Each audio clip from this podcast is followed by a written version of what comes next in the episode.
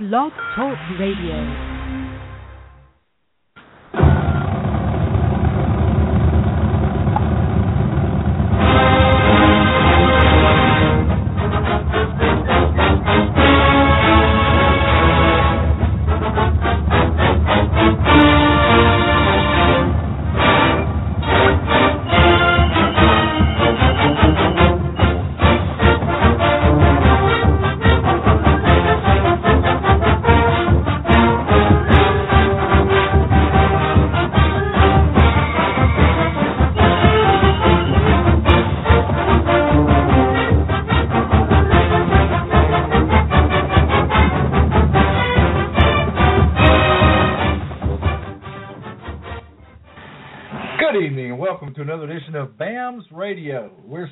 To have you as we celebrate six straight number one recruiting classes by the University of Alabama football program led by Nick Saban. Wow, what a day it was yesterday. As the four stars and the five stars just kept rolling off that fax machine in Tuscaloosa, Alabama. And I'm Cary Clark, your co host from BamaMag.com, joined as always by Thomas Watts of Touchdown Alabama Magazine.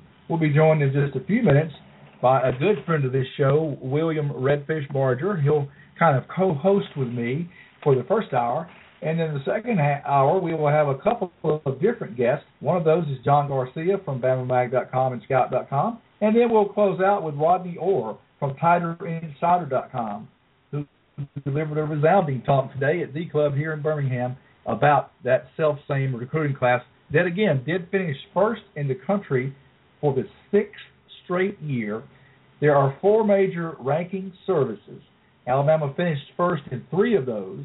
Uh, the three of those that most closely evaluate prospects, I might add, and those are Scout.com, where John and I work, Rivals.com, uh, 24/7, and uh, the one that Alabama finished second in was ESPN. Carried, yeah. How much you were saying?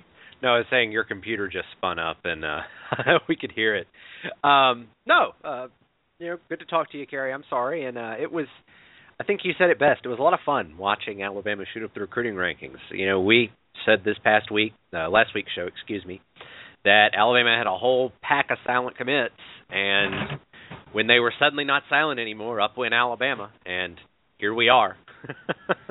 and here's the thing, uh it's not over with yet necessarily because Alabama is probably going to get a visit from a five star Monday of next week that went unsigned yesterday at a position of need, number one, and number two, the young man was formerly an Alabama commitment. And I was talking specifically about receiver Demetrius Robertson of Georgia. Uh, Georgia made a run at him, didn't get him. Uh, Notre Dame made a run, didn't get him. Stanford uh, is uh, telling him that he needs to improve his test scores. He's taken it several times.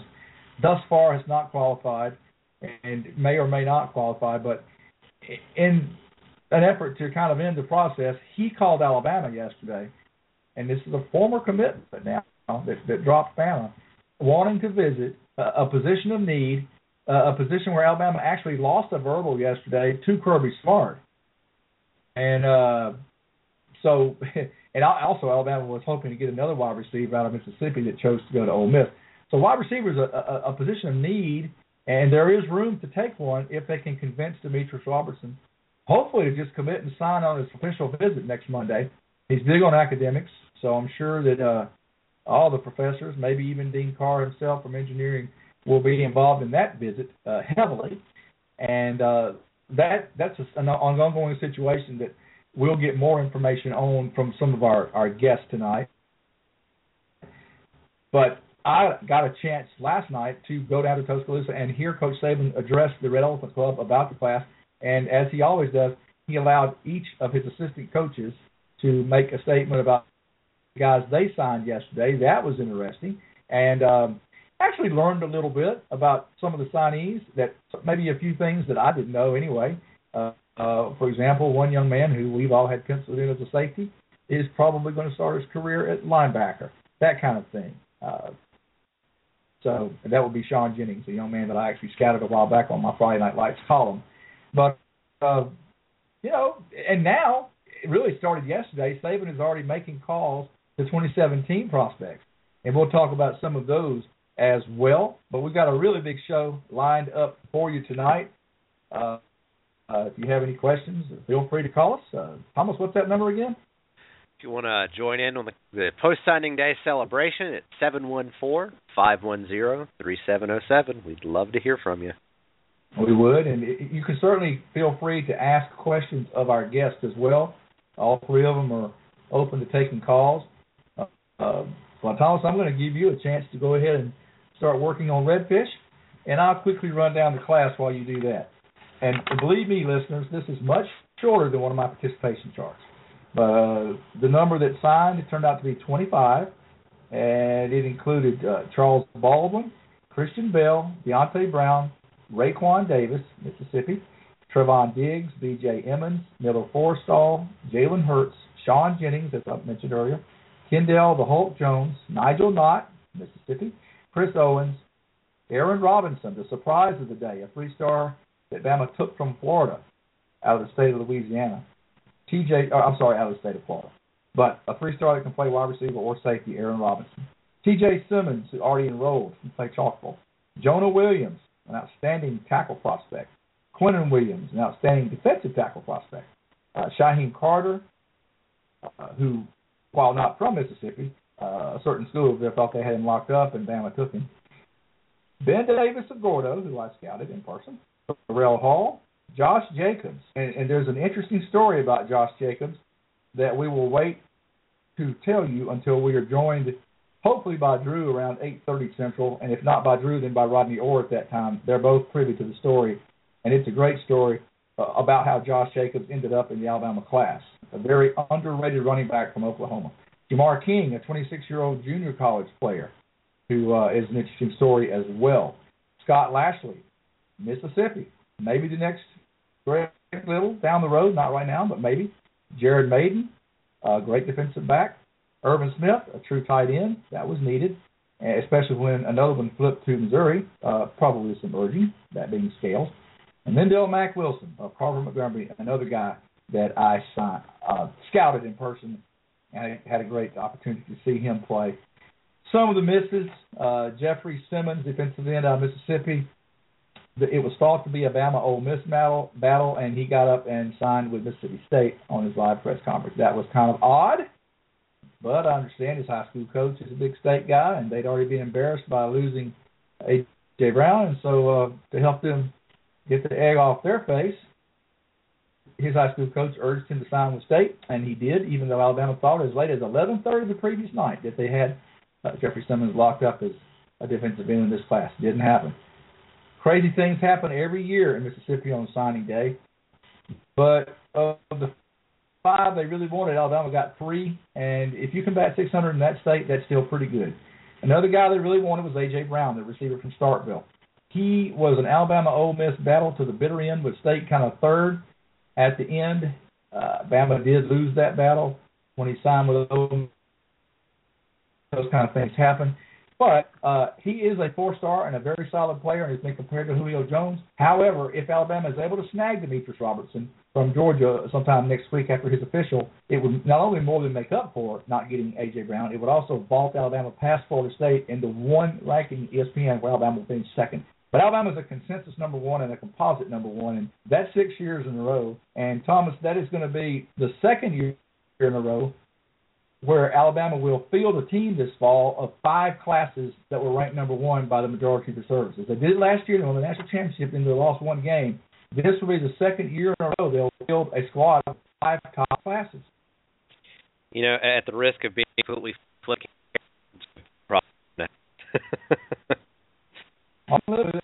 I mean, you can break down the class and, and say they should have got another receiver, they should have got another defensive lineman. But you know what? Nick Saban agrees with you. He admitted that. He, he did. He wanted another defensive lineman and another receiver too. It ain't just you, listeners. It ain't just me, Cary. It's it's the man at the top wanted another receiver and another D lineman, and we'll work relentlessly next week to get the receiver part taken care of. Right. And also, it, it's it's not out of the question that uh, there could be another graduate transfer, uh, a la Richard Mullaney, at one of those positions. Uh, I've already heard talk of a receiver. Uh, his name escapes me because he's not committed to us yet. Doesn't really matter. But I've already heard talk of a receiver that's in a very similar situation that Richard Mullaney was at, that goes to Bowling Green and plans to graduate and go somewhere. Huh. And so we'll we will uh, we will see if he is evaluated as a take. He may not be. If they get Demetrius Robertson next week, he may not be needed. But you never rule out taking a graduate transfer from the D line either. That's a very extreme possibility. Very extreme possibility. So, and then um, I, I'm going to give Thomas time to get our first Well, guest on the phone. I've got I him. want to talk a little bit. I've got. Oh, Cary, I've got him. I'm sorry. I, I guess we're we're back to that deal of not being able to read the chat. Okay. Yeah. Want to go ahead and bring on our first guest, and, and really, uh, really our uh, great friend of the show. Uh, he knows the deal. He got recruited himself back in the late '80s at John Carroll High here in Birmingham. Uh, without further ado, one of the favorite guests on BAM's radio, joining us now live, William Redfish Barger. How you doing, brother? I'm doing great, Cary. How about you, man? Pretty good, pretty good. Uh, happy with another uh, fifth straight recruiting class. I know that you and I, we um, both had an opportunity to read an interesting post on one of the message boards today by someone in Mississippi that is an Alabama fan, and uh, he went on and on and on about the shortfalls of the class and who was doing a good job recruiting and who wasn't. Uh, I think you were as baffled by that post as I was. But all that being said, how would you evaluate the job done by the Alabama staff in this number one class? Well, I mean, I'd, I'd like to kind of address that post before we go any further because it, it, you know, the person that it came from, number one, um, it really kind of confused me a little bit. I mean, he's been uh, immersed in, in in the Alabama recruiting network, so to speak, for God, 25 years now. I mean, it might even be longer than that. That's just how long I know about it. Um, but you know, the way he went after the the coaching staff, um, you know, naming names about who was productive and who wasn't, um, just you know, kind of threw me for a loop. Number one, number two, I don't understand why. You know, there there's you know people out there that are upset about the way this thing played out. Um, I, I think the recruiting class, you know, speaks for itself. You know, if you want to start talking about, you know, the elite players in this class, you know, we've talked about it on this show. Um, I'm I'm I'm totally guilty about having a man crush on on Jonah Williams, the offensive tackle from California that's already on campus. Uh, you know, Jalen Hurts, the quarterback from from Houston. Uh, you know, and, and the the people that were you know added you know after the early enrollees like those guys. You know, picking up a a six foot one, one hundred and ninety pound corner. Uh, you know, I'm talking about the Maiden kid from Texas, Terrell Hall. Um, I just think if you look at what Alabama's needs were going into this recruiting class and what they ended up with, um, you know, picking up a late addition like Joshua Jacobs. Um, you know, when Drew first sent me his film, and I, I am guilty of this. Um, you know, when people do that because my my time is is limited. I'm not a a full time football scout anymore like I was five years ago. But you know, I watched three plays of Joshua Jacobs and called Drew back, and I said, "Yeah, this kid's good." Uh, but I, I took the time today to watch his whole highlight reel, and, you know, when I got done, I was like, you know, this is this kid looks like Barry Sanders to me. Um, and you know, that's your second running back on the recruiting board behind B.J. Emmons, who I think is an outstanding player in his own right. Um, you know, Cary, I guess what it boils down to me is, uh, you know, any Alabama fan out there um, that, you know, questions what Nick Saban does in recruiting. You know, I just don't have a, an answer for that. You know, why, why would you? I mean, I, I personally have I kept up with recruiting. Um, do I enjoy it? Yeah, I do like seeing who the next wave of, you know, great players are going to be at Alabama. But you know, after what I saw Nick Saban do after one year on campus, you know, in 2008 with the, you know, the Julio Jones, Mark Barron, Barrett Jones class, you know, I haven't worried about recruiting since then. Um, and I don't know why anybody else does either. And and, and the record speaks for itself. Um, you know, I think it stands on its own. That's one of the reasons why you see, um, you know, all these you know, national media people talking about, you know, Nick Saban being in the same breath with Bear Bryant and, you know, Bud Wilkinson and, and Pete Carroll and some of the other great head coaches in college football. Um, you know, if you want to sit there and talk about, um, you know, Nick and Kirby having 30 days to prepare for for Deshaun Watson and maybe them struggling a little bit over the last couple of years of slowing down dual threat quarterbacks. You know, I'm right there with you, and I can appreciate that. But how anybody in their right mind can be critical of what he's done from a recruiting standpoint, I'm lost. You know, count me out.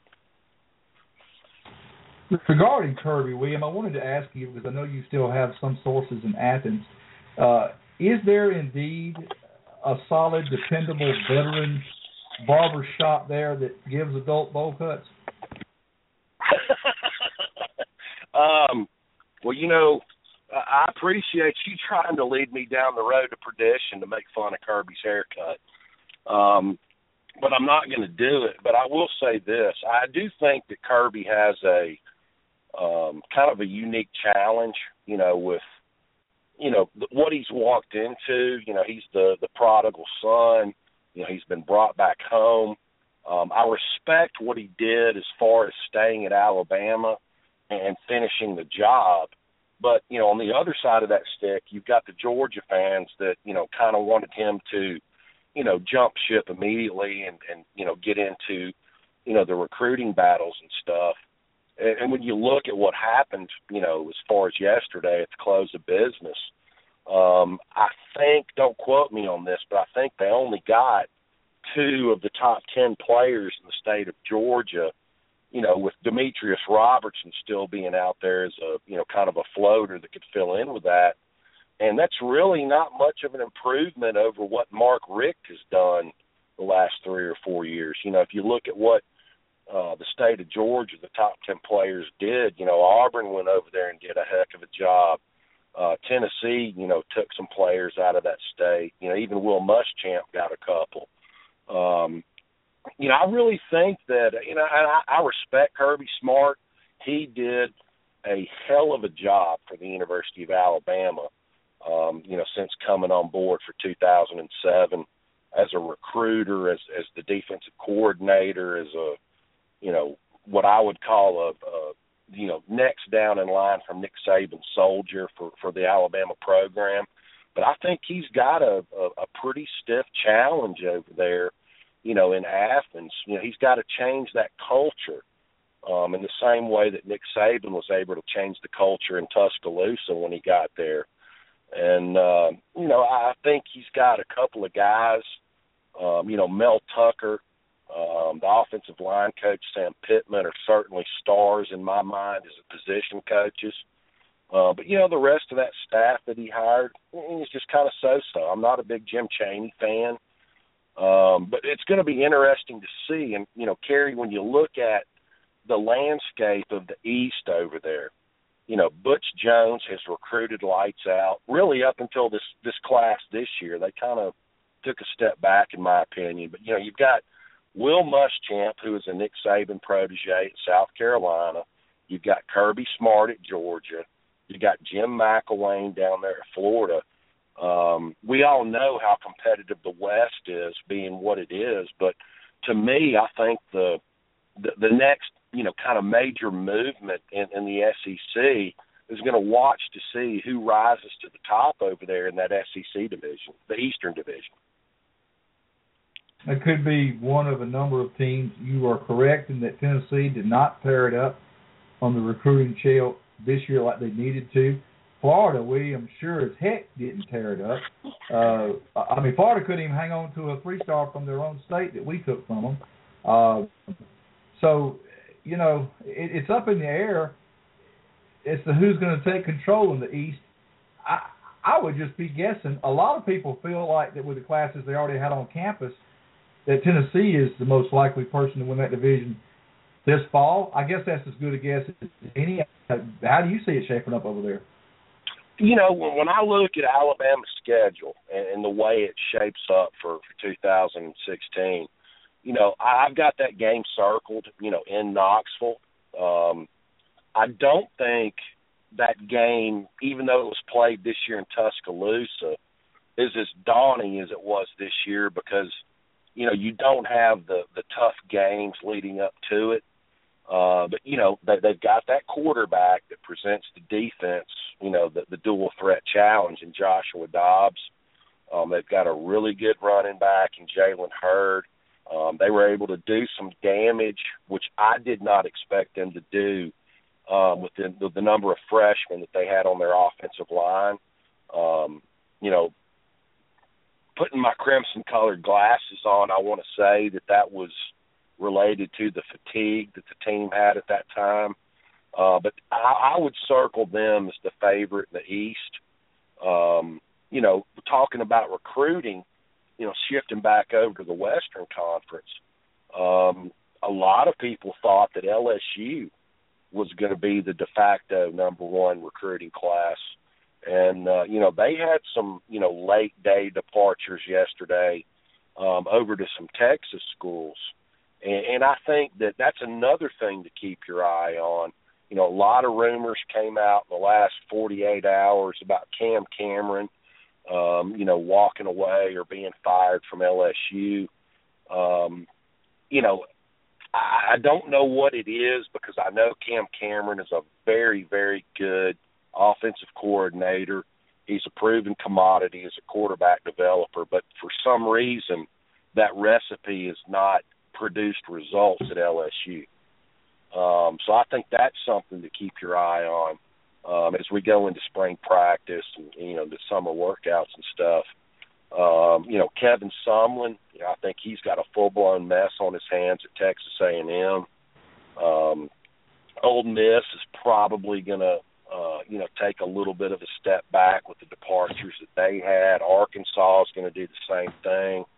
Um, you know, Mississippi State minus Dak Prescott. You know, with, with all the stuff that we're talking about, there's one constant in that whole equation, and that's Nick Saban in Alabama. Oh yeah, no doubt about it. But before we get back to recruiting, William, I know you've discussed this before, but do you ever really just sit there and think if Florida doesn't complete a bullcrap down and out that becomes a long touchdown, and if Arkansas doesn't pull that lateral and two point conversion both out of their butt, the SEC championship game this past year is Ole Miss and, and Tennessee. Have you fathomed that yet, William?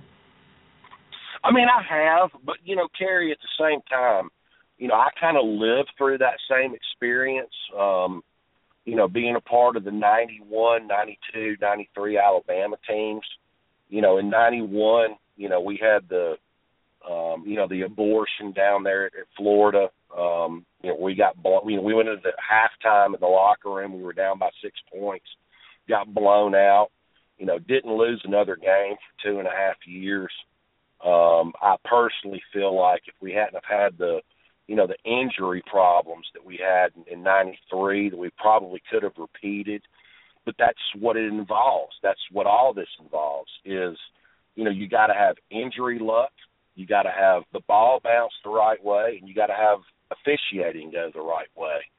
Um, and and you know, if you go back and you look at all the the championships that that Coach Saban has had at Alabama um, that's all happened. Um, but at the same time, I think he has taken advantage of all of those opportunities and propelled his team to greatness from that. But every year, um, no matter you know what level of football it is, whether it's in the SEC or the Big Ten or the Pac-12, you've got to have you know the calls go your way by the officials you know the bad bounces of the footballs go your way and injury luck. It, it all plays into a successful season. It does, and, and even to be able to take advantage of those type of situations, you have to have good players on the field. And the way you get the good players on the field is do what Alabama's just done and complete its sixth consecutive number one recruiting class. So, William, at this time, I'm going to give you the opportunity particularly uh, as a former Alabama offensive lineman, to comment on some of these new members of this class and how you see them fitting in and how soon you think they'll be able to make on the field contributions. And we'll start out with a guy you've already mentioned, and I know you love him, Jonah Williams. Well, you know, the, the thing that that I love about Jonah Williams, um, you know, his family was relocated not by his own choice, based on his dad's job. Um, he, he grew up an SEC kid, um, you know, in Atlanta, Georgia. Um, dad graduated from Georgia, mom graduated from Auburn. They got relocated to California when he was in middle school. Um, went out there, but he was still raised up with with SEC football. And you know, this is a guy that's you know six foot five, two hundred and ninety five pounds. Um, I've personally seen him run a four eight five forty at that weight. Um, just special. Um, you can't coach that kind of, and I think that's what we're talking about here. You know, the, the reason that Nick Saban is is is excuse me, I'm stuttering. Successful as he is, is he identifies players at the high school level. Not only are they SEC ready, but in most cases they're NFL ready coming out of high school. You know, Julio Jones, Marcell Dareus, you know, the list goes on and on. But Jonah Williams is a guy that can generate power at the point of attack, uh, runs like Rob Gronkowski as a tight end. Um, I can't wait to see what Mario Cristobal molds that raw piece of clay into. Um, could he play left tackle? Absolutely. Could he be right tackle? Absolutely. Um, you know, when you look at this offensive line class, uh, they signed the number two by most people's rankings. I personally think that Jonah Williams is better than Greg Little at this stage in the game. But they got the number one JUCO offensive lineman in the country in Charles Baldwin. Um, some good interior players. Um, you know, Deonte Brown was the only offensive lineman that could match up in pass pro with the number one player in the country at the Under Armour game. I'm talking about Rashan Gary. Um, absolutely neutralized him as a pass rusher. Uh, you know, then they've got Chris Owens, um, who you know could be a center, could be an offensive guard. I think he's going to probably end up at the center position. And then the late season steal, in my mind, um, you know, for all the people that are, you know, upset about Jeffrey Simmons going to Mississippi State, not coming to Alabama, I'll take I'll take this trade all day long, Cary. Um, they signed a guy named Scott Lashley that is six foot seven, uh, three hundred and twenty five pounds. Um, he's got off the charts measurables for NFL offensive tackles when you start talking about wingspan and hand size. Um, one of the best steals of this of this class. Um, if you spread out and go to the tight end position, you know you've got Miller Forristall out there that's you know probably more of an H back than he is an NFL. I mean a uh, an inline tight end um, getting Irv Smith, who I think is a nasty blocker, might be the first guy that you know Nick has brought in post. Um, you know Mike Williams and uh, uh, oh God, who was the tight end from uh, Prattville? Cary, I know you know his name. Travis McCall. McCall. Um, you know he he he might be the answer between him and Hale Hentges. He might be the answer as far as the run blocker that they've needed um, you know, at, at the wide receiver spot, even though they might need to explore their options with a, you know, a midterm graduate there. I think that uh, T.J. Simmons, Kevin Norwood, um, you know, if they get Demetrius Robertson, um, which I think we'll see that play out in the next seven to ten days, um, that would certainly be a boon. But as an Alabama fan, you know, the wide receiver spot's the least of my worries. I think Alabama's got the best returning wide receiver corps in college football when you look at a totally healthy Robert Foster, uh, Calvin Ridley. You know, if you look at their high school resumes, they're both former number one wide receivers in the country. And you mix in Ardarius Stewart, who has got extremely good ball skills, great body control. You know, you saw the catch that he made against Clemson and you know what he did down the stretch with Auburn in the SEC championship game. Um, you know, this recruiting class to me is, um, you know, maybe take the 2008 class out of the equation where, you know, Nick set the bar of what his baseline was going to be for building a program. Um, I think this recruiting class is just off the charts. How much of a steal, and how do you see him contributing down the road? Uh, did you think about Aaron Robinson and the surprise signing there? Well, I, I would like to see, you know, what maybe you know Billy Napier or Jeremy Pruitt thinks about him, because um, I think he can. You know, there's so many kids carrying this class. You know, whether it's Robinson or Stefon Diggs, um, that could you know factor in on both sides of the ball. You know, it's kind of like the same deal that you saw when you know Cyrus Jones came into the program or Deionte Thompson that they can all factor in on both sides of the ball. But um, you know, as far as talking about him, um, you know, he's a guy that you know I, I'm confused as to why the the recruiting services, you know, didn't rank him any higher than they did because you know he was hurt halfway through his senior year. Um, wh- why does that matter? Look at his body of work before he got hurt, and then rate him as a player. Um, I'll tell you the one that really intrigues me and impresses me the most um, out of this class as a sleeper prospect. And, Cary, I know you know with your relationship with Drew, um, you know you've been tuned into this thing since it started going down two weeks ago.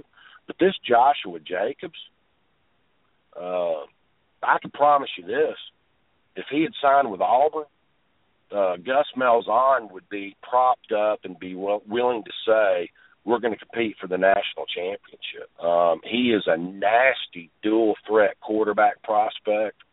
Um, I'll be real interested to see how he factors in, um, you know, this summer in August when he gets on campus as a change of pace running back. But I mean, he's as good as I've seen in a long time. Um, you know, for people that keep up with recruiting, um, they'll remember the name Noel Devine and, and all the ridiculous highlights that you saw, you know, on the internet of, of his runs. But that's that's kind of who he reminds me of. Well, I've I've even heard somebody, and you know, you know how fans are, and even some analysts, they get a little fired up and they start comparing people's film. But I had one person tell me that he even saw a little bit of Barry Sanders in Jacob. That was me. the, the daddy, not not junior. That's a graduate transfer possibility for somebody. No, no, I mean the daddy. No, that's that's what I saw. Um, like I said, when when Drew first sent me the film, um, and I'm I'm really guilty of this, you know, on a lot of different you know occasions, whether it's Jonah Williams or Scott Lashley or whatever. Um, you know, I'm real quick to make a judgment off of three or four plays. I turn the film off and I'm like, yeah, this guy can play or this guy can't. And you know, when Drew sent me uh, Jacob's film, um, I watched three plays and I was like, that's all I need to see. But today I watched the whole seven and a half minute clip, and when I got done watching it, that's exactly who I thought he reminded me of was was Barry Sanders Senior. Um, and you know, and people say, well, you know, the competition's not that good. Look, that's exactly what ESPN and all the so-called experts said about Derrick Henry his junior year and going into his senior year. You know, at Yulee, Florida, he's not playing. You know, I think I think Yulee, Florida was like a three A Florida school, and there's seven A you know divisions down there. Um, you know, people were trying to diminish what Derrick did in high school. Um, but I'll say this: when you turn film on and you watch a kid play, if he is head and shoulders above the rest of the players on the field, then you need to pay attention and watch it and, and kind of, you know, pull some of the, you know, intricacies out of it. And that's, you know, look, I'm not an idiot. You know, he's he's playing 4A Oklahoma high school football. That's probably the equivalent of 4 or 5A Alabama football. And if you can dominate at that level of your competition, you got to doing some nice things on the next level. And that's what he does. I mean, he just you know, he's he's got some David Palmer moves with Kenyan Drake straight ahead speed. I think he's, you know, once he gets on campus this summer, you know, certainly B.J. Emmons is more the, you know, the prototypical Mark Ingram, Nick Saban, Alabama running back. But this this Jacobs kid to me is one of the biggest surprises of this recruiting class. I mean, I think he's got a chance of being a a great change of pace running back going forward. You know, it's funny, William, how people make these judgments based on the, the competition. I and sometimes they're right. I, I would submit to you that they're right more on the line of scrimmage than they are with skill players. I, I you know, I followed recruiting a long time, and they were saying that same kind of stuff about the competition with Herschel Walker. But then on the line of scrimmage, I can remember going out to a high school game one night, William, and, and watching a guy that lettered four years but never started at Alabama across the line of scrimmage from some poor little 5'11", 150 pound high school defensive end, and the player I was watching drove him not only off the field but all the way into the fence on the sidelines, and I thought to myself, wow, I can't wait to see John Michael Boswell play in college, and then it kind of hit me as to who he was just blocking. So I think it applies more to the skill players as far as people that go about the level of competition. Yeah, I mean, I totally agree with you. Um, and that's what I saw when I watched, you know, Jacob's film. You know, whether the coach sped the speed of the film up or how bad the competition was, it really doesn't matter to me because he managed to emerge from that crowd of players and and you know ran down the field and nobody was able to tackle him. Um, the, the few chances that people did have to uh, square up on him, he ran them slap over. But you're exactly right. It it comes into play. There's a much bigger difference in the level of competition and, and the jump in that competition along the line of scrimmage versus skill players, Gary, and you've already touched on that. Yep. And uh, talking about the big uglies on the defensive side of the ball, uh, you mentioned him briefly a minute ago, but if you don't mind, go a little bit more uh, in depth, if you could, about what you like about Quinnen Williams. Well, the thing that I like about him, you know, when you start looking at what you know Nick Saban and now Jeremy Pruitt looks for, you know, in a five technique defensive end, and you know what people have to understand um, you know, Nick plays a defensive system that is kind of unique on the college level. It's it's not unique once you get to the NFL level, but you know, nine times out of ten, it, it's easier to factor in into a four-three system. Um, you know, as a defensive tackle, a de- you know, the defensive tackles, you know, they're either one techniques or three techniques. They got to get up the field and disrupt, you know, the play in the middle um, the, defensive ends have to be edge rushers, but to be a true five technique defensive end in Nick Saban's defense, you know, you've got to be versatile enough to line up on the, you know, the the inside eye or the outside eye or head up with an offensive tackle, hold the point of attack, um, make plays, occupy your gaps, and then you have to also be uh, heavy enough um, think Jonathan Allen, where you can slide down over an offensive guard and get down there and mix it up where there's double teams, people cutting your legs out from under you. Um, it, it's it's just a different animal. And you know, Quinnen Williams coming out of high school um, is a very lean prospect. Um, he's 265 pounds. I think by the time he shows up in August in Tuscaloosa, he's going to be 280. Um, he's got long arms. He's got a high motor. Um, I, I compare him favorably to Jonathan Allen. I think that's who he's going to be. Um, you know, I know this. Um, June of 2015, uh, when they had their O line D line camp, um, after watching him go against Greg Little and some of the top offensive linemen in the country, uh, Alabama's defensive line coach Bo Davis had Quinnen Williams rated one step behind only one defensive end in the whole country named Rashan Gary.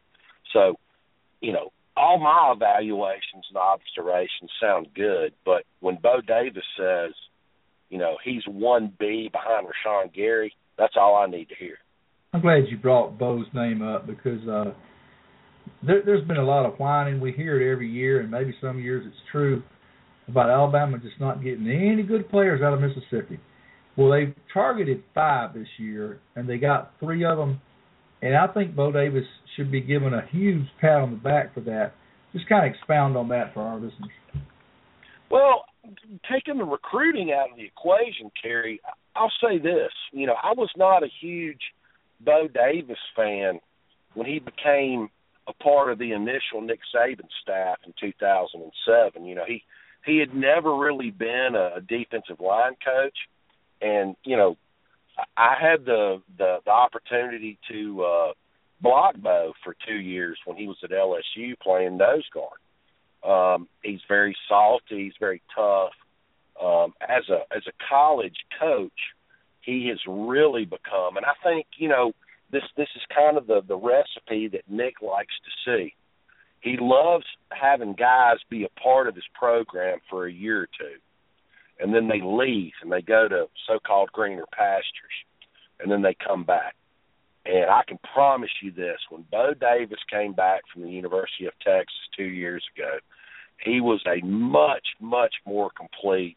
He was a good recruiter before he ever left, but as far as an X's and O's coach, um, he has he has brought a huge influence um, into the program as an X's and O's coach. You know, came back.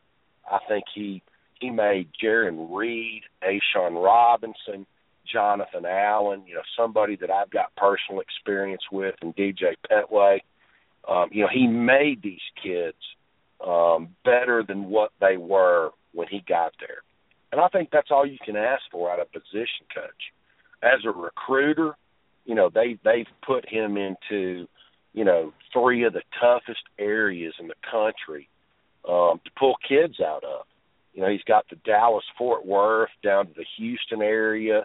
He's got the northern, you know, him and Billy Napier have the northern Louisiana territory. And then, of course, he's got the Bermuda Triangle over there in, in the state of Mississippi. And you know, he was able to get Nigel Knott, um, who, you know, is a very raw cornerback prospect. But when you look at his measurables, you know, 46 inch vertical jump, 4 3 40. Um, you know, Raekwon Davis, um, who, is just the most massive, uh, athletic young man that I think I've ever seen um, in his position. Is he very raw? Yeah, he is. Um, and, you know, and of course, you know, Bo and, and Mario Cristobal kind of teamed up onto, you know, Scott Lashley. We've talked about him as well. But, you know, for them to get those guys away from the state of Mississippi this year with everything that's going on over there, huge win for the Alabama football program. Exactly. And I want to remind all of our listeners that the the business that sponsors this uh, hotline that Redfish is on right now and that we've got a caller holding on is Asian Rim in Birmingham at the Colonnade Shopping Center. Uh, your hosts are uh, Roy and Paige Hockman. Paige, as you all know, is Georgie Salem's mom. He's the center fielder on a baseball team. And uh, they have got great Thai food, great sushi, steak, barbecue, whatever you want. They've got it at Asian Rim. And it's not too late to book your Valentine's Day reservations over there with them. They love to hear from you at 205-490-1444. And you can go to their website, asianrim.com, and check out the full menu. But again, the number to call is 205-490-1444. The Asian Rim at the Colonnade here in Birmingham, Alabama, sponsor of this hotline, the Asian Rim hotline on BAMS Radio. And uh, we've got a caller right now that we're going to go ahead and bring in on the Asian Rim hotline, a longtime friend of the show and a loyal caller uh, Jocelyn from the Shoals area. How you doing tonight? I'm good. How are y'all doing? Roll Tide. Roll Tide. What you got I for us? Calling, I have um one question. I heard um yesterday that um Bama has got a a new quarterback. And I heard that he's also um going to be a dual quarterback, a dual threat. So I'm wondering, right. I'm wondering who do y'all think will be quarterback for this um for next um football season? I'm going to let William handle that, and I'll let him start off by telling you about that new quarterback, Jalen Hurts. Yeah, Jocelyn, I think the the new dual threat quarterback that you're talking about is Jalen Hurts, um, who is a very very impressive player. Um, he's a he's a coach's son. His his father was his high school coach um, out in Houston. Um, you know, he's a guy that you know last year had 55 touchdowns. You know, a, typical Friday night for him. Um, you know, was 250 yards passing, 150 yards rushing, five touchdowns. You know, every every Friday night game that he had. Uh, he was an early enrollee uh, was available for four practices um, during Alabama's bowl practice. He was kind of the guy that, you know, they they entrusted to be the, you know, the guy that gave them the look for Deshaun Watson for the national championship game because, you know, he, he's not six four, he's six two, but he's still got that same quick twitch athletic ability where, you know, if if you make a mistake and you put your foot in the ground, he's going to be by you. Um, I think he did a great job of that. Um, I do think he's a guy that can kind of, um, you know, push Blake Barnett a little bit. Um, you know, in the quarterback battle, that's, you know, we're talking about three and a half, four weeks, I think now before spring practice starts. Uh, but that's that's the guy that you're asking about is Jalen Hurts. Um, I think was a very underrated addition to this recruiting class. Um, you know, he, he is uh, you know, he and Blake Barnett are basically the same kind of quarterbacks. They played in a zone read offensive system in high school. Um, you know, by both of them coming to Alabama, they're going to have to kind of, you know, rein that zone read ability in and become more of a a pro style guy quarterback. But I think what you've seen, if you go back and you look at you know what Lane Kiffin has done with Blake Sims, who is a prototypical zone read quarterback, and, and what Jake Coker did this year.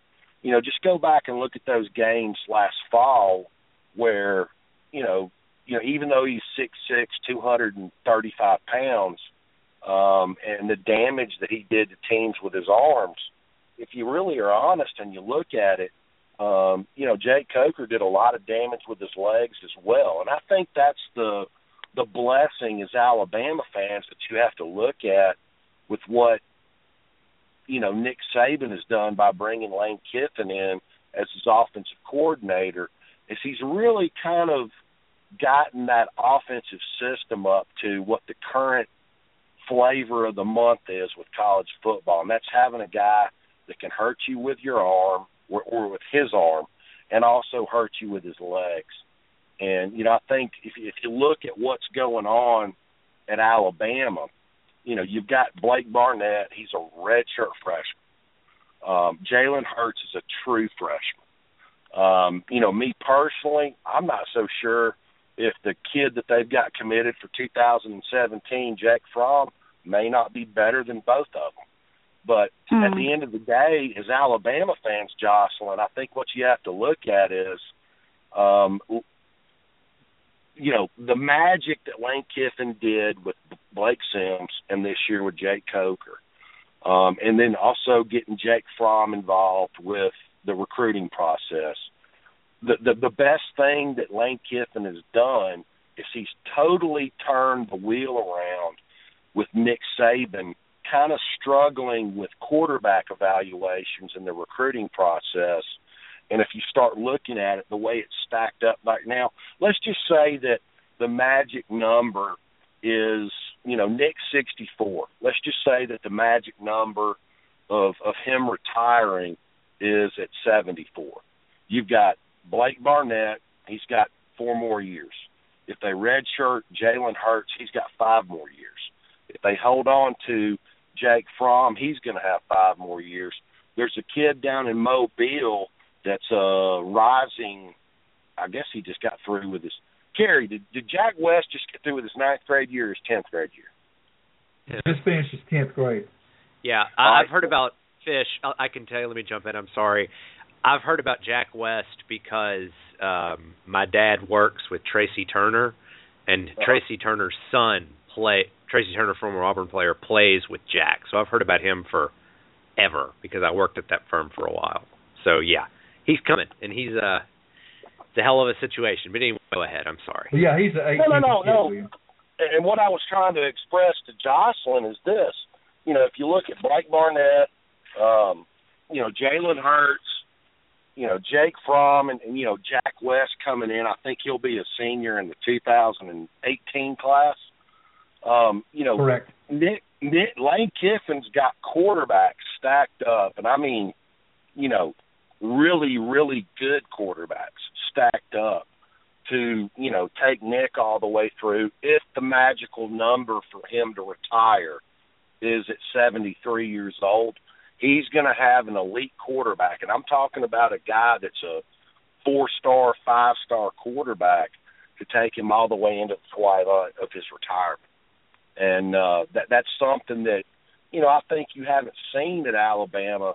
Did a great job evaluating AJ McCarron, but you know since that time the quarterback evaluations um, have really suffered. I think that's been a big missing piece in the puzzle of Alabama football. Does Cooper Bateman have a legit shot at winning the job? I know his name is in there, but I mean, you hear so much about Blake Barnett, and people seem to have kind of anointed him, which is great. I mean, his family's a friend of the show. I'm, I'm all for it. But does Cooper Bateman have a legitimate shot at winning the job, William? Absolutely, I think he does. Um, now, let me say this: I know about, enough about Lane Kiffin. Um, you know, Cooper Bateman was not his evaluation; he was not his take. Um, you know, Blake Barnett was Lane's evaluation and his take. So, you know, I think you have to kind of look at it with, you know, your crimson colored glasses off. Um, and also look at what you saw from Blake Barnett um, last summer in the scrimmages. Um, you know, what he did in December in bowl practice and just kind of, you know, munch on all that stuff and absorb it and digest it but you know, looking at all that, you know, I've got a hard time believing, um, and we'll have to see it all play out on the field in the spring in a couple of weeks. But to me, it, it's it's obvious that Blake Barnett's kind of the, the odds-on favorite to win the job. Now, again, Cooper Bateman could certainly do it, but I, I I just think right now the safe bet is Blake Barnett. And Jocelyn is still with us here on the Asian Rim Hotline. If you've got one more question, we have time for it. That was the only question um, I had for tonight. Well, that was a good one. And we thank you so much for calling. And another number one recruiting class, and that's how you win games on the field. So uh, thanks for calling, Jocelyn, and roll tide. Roll Tide.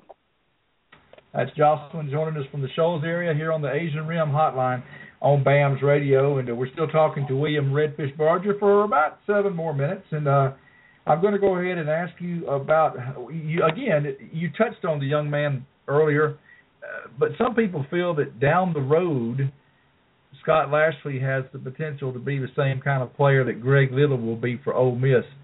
Uh, whether it's a redshirt year or in the year in the weight room with Scott Cochran, what have you. Uh, I, I think based on the tape you've seen of Scott Lashley, William, that you're you're also pretty high on him.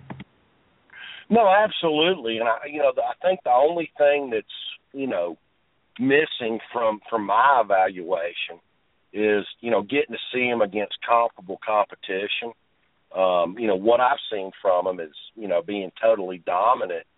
Um, you know, blocking five foot ten, 185 pound Mississippi defensive ends in high school.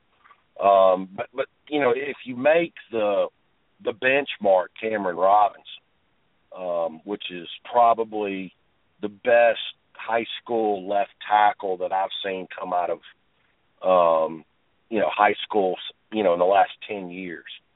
Um, I, I think Scott Lashley's right there with him. Um, you know he's got that wingspan. Um, you know he, he generates power at the point of attack. Um, you know, they measured his hands. I mean, I think that's what happened. You know, you look at um, where he was on the Alabama recruiting radar a month ago, he really wasn't a big piece of that picture. But they bring him in for an official visit, and then all of a sudden, Mario Cristobal and Nick Saban are like, you know, hey, 86 you know 86 inch wingspan, you know 10 inch hands. Um, what do we need to do here? Um, you know, and you you weigh that against what's coming next year. You know, you've got Austin Troxell up there at Madison Academy, uh, the Randolph kid. They've already got Alex Leatherwood committed, um, you know, from Florida. And and you know, I think it becomes a a deal of, you know, a bird in the hand's better than a bird in the bush, and they were able to get him and and you know put him over there at that left tackle, Cameron Robinson and Jonah Williams. You shift back over there to the right tackle spot. Um, you got you know Charles Baldwin, Korren Kirven, um, Matt Womack, Lester Cotton. You know, to me, what what Lashley's addition says to me is it takes a lot of pressure off of you know Charles Baldwin and and, and maybe Matt Womack, and it allows Mario to maybe slide Lester Cotton, you know, into a, a position where he competes for a starting spot at offensive guard. Exactly, and maybe one of the uh, more intriguing members of this class because he's so old is Jamar King, a junior college player who is 26 years old. Now we kind of assumed incorrectly that he got to be that old by going into the military out of high school. One of our mutual friends researched and found out he worked at a factory for a number of years before going to junior college football. That being said, if you're 26, and even if you're going against a 19 year old Gregory Little, wouldn't you kind of like the 26 year old's chances, William? No, absolutely. And and I'll tell you this, um, there again, that was my own fault. You know, much like the uh, Joshua Jacobs tape, um, you know, I kind of went into watching his film, you know, because of his size, you know, being six five, two eighty five. You know, I kind of went into watching his tape prejudiced. Um, you know, I was expecting to see, you know, Quinton Dial, Ed Stinson, you know, some guys that are very physical players at the point of attack, but they don't change directions well. He, he's not that guy. I mean, he's he's more Jonathan Allen uh, than he is A'Shawn Robinson. And I think he was a huge pickup. Um, you know, in this recruiting class, they they needed somebody like him. You know, they would have loved to have gotten Jeffrey Simmons. Um, you know, that's an elite player at that position. They got Terrell Hall, who I think, you know, he's two sixty right now, and people are saying he's, you know, the next Jack linebacker, but he, he's going to be 280, you know, at least 275 when he shows up in August. He's going to be a defensive end. Uh, but you know, Jamar King is a huge pickup in this class, and I do think, like we talked about when we first started talking, um, there there's two positions that they feel like they need some help at. Um, you know, with some graduate transfers, and I think it's wide receiver and defensive end. Uh, but you know, getting Jamar King was a huge pickup. And finally, we'd be remiss if we didn't discuss the great linebacker class, topped by a couple of in-state five stars. What are you expecting, and how soon are you expecting it from Ben Davis and Mack Wilson? Well, you know, I'll say this. I, you know, I, I've never been a big Mack Wilson fan. Um, I think he's got some, uh, you know, attitude issues. I think that need to be addressed. Um, he, he almost got sent home from the Alabama Mississippi All Star game. Um, I'm not trying to say that he doesn't have the potential to be a great football player, but you know he's got to get that stuff in check. I think he got really caught up into you know the recruiting drama and and uh, you know maybe kind of you know became a prima donna so to speak. But you know Ben Davis is a guy that you know, played small school football. Uh, there's going to be an adjustment factor for him to play SEC football.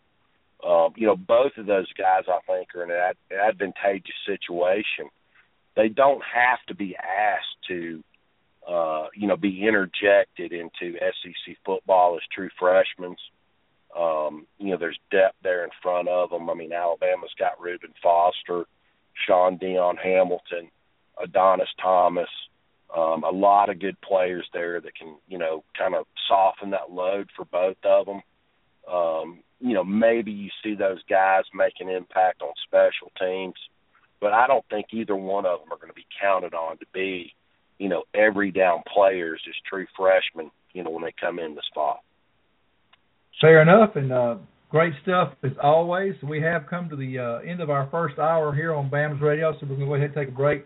But William Redfish Barger, thank you again so much for being so generous with your time. Hey, thank you, Cary. I enjoyed it. All right, that's William Redfish Barger, uh, one of our most respected analysts who call this show on a regular basis. And hour number two is coming up, and we're going to have two more guys like that, really three if you count the fact that we're hoping Drew can call in around 8:30 or so. But we're going to hear from John Garcia of Scout.com shortly after the break, and then at the bottom of the hour we're going to hear from Rodney Orr of TiderInsider.com. But for now, we're going to take our one and only break of the evening. Uh, you're listening to BAMS Radio. Back in a moment.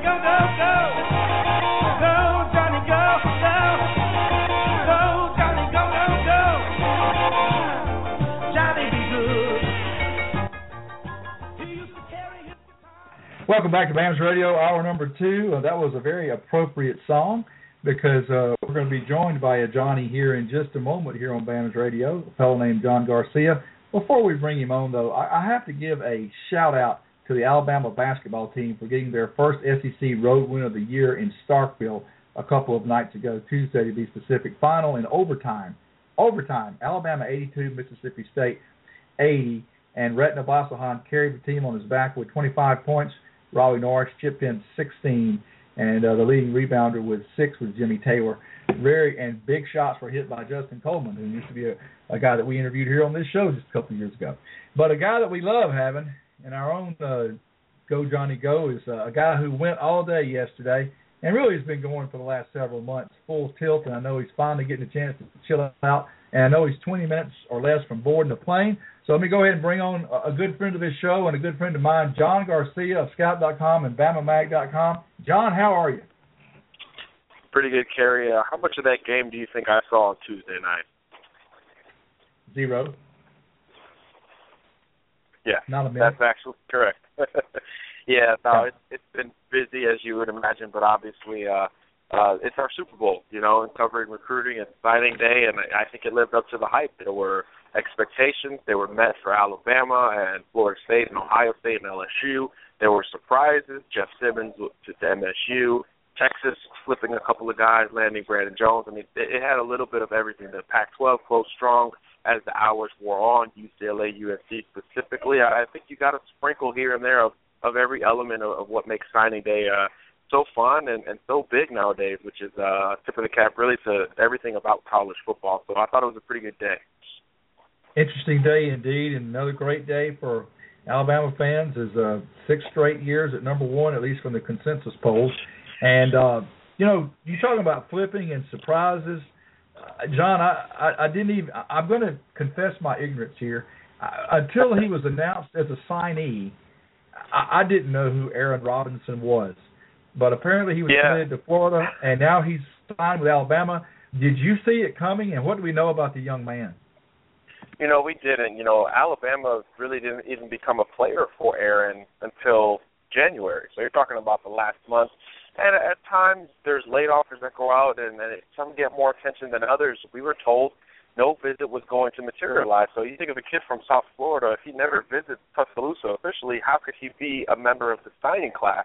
On the flip side, he was committed to Florida, from Florida, and he visited Florida officially and loved it everything seemed like he reaffirmed his commitment. So we were aware of the name of the offer, but that was really the end of the buzz. However, Mario Cristobal, you know, strikes again. Just when you know there's seemingly not as much buzz about him, he makes the biggest surprise on the Alabama spectrum and helps to flip Aaron Robinson, a 6'1", 185 pound, long and lean guy. He's got that Eddie Jackson body. Also a former three star from the same county, same uh, region of football uh, in South Florida, uh, and that's really the comparison here. Receiver, defensive back, safety, corner. You can do a little bit of everything. A little raw right now, maybe not as athletic as Eddie uh, in terms of the ability to play all types of cornerback, if that makes sense, but a little bit longer, a little more rangy. Um, so maybe a safety inside corner type, a zone corner type, and don't rule out wide receiver. Aaron's got some pretty good wide receiver tape as well. So a nice two-way get for Alabama, and, and definitely the surprise for the Tigers.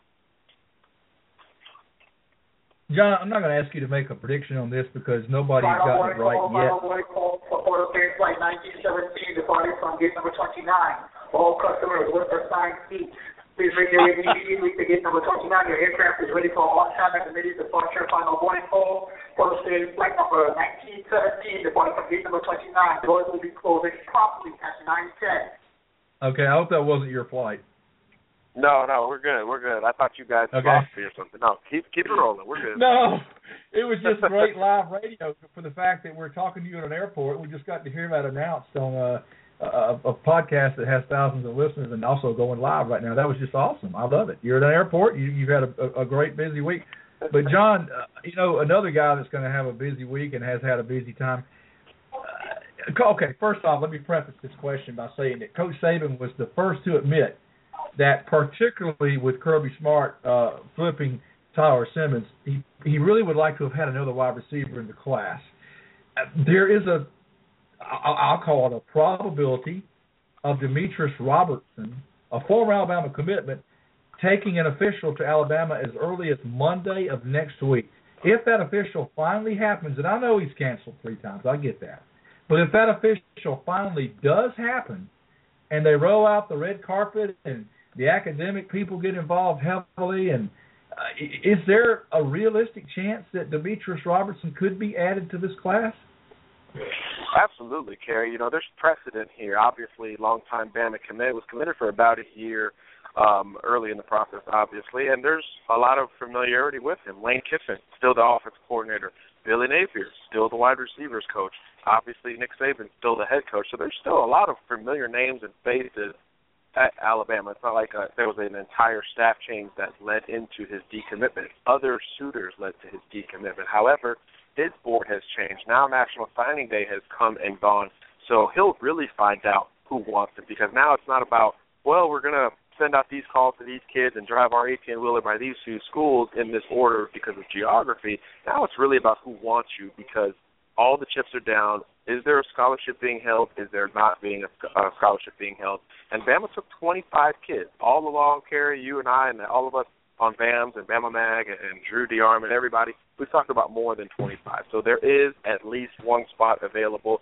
Demetrius Robertson has the ability to get back into this Alabama class. And positionally, it makes sense. I mean, Georgia got Mecole Hardman, Tyler Simmons from Alabama, and it signed a couple of other receivers as well, including uh, Calvin Ridley, the younger brother of Calvin Ridley. So Georgia loaded up at wide receiver as where Alabama signed Trevon Diggs and T.J. Simmons. Simmons already on campus. Trevon, a two-way guy who most people still expect to play defense at the end of the day. So in terms of you know the path to playing, which is what these kids look at so much, the advantage for Robertson is actually Alabama over both Notre Dame and uh, Georgia. So that's the biggest scenario for the Tide right now going forward. So so those misses, particularly AJ Brown and Ahmmon Richards, uh, and not informing Mykel Jones soon enough before he committed and signed to Oklahoma, that the spot is still available. That's the biggest advantage for Alabama with Demetrius Robertson. But Cary, like you said, he has got to get back on campus. He's got to make the official visit, follow through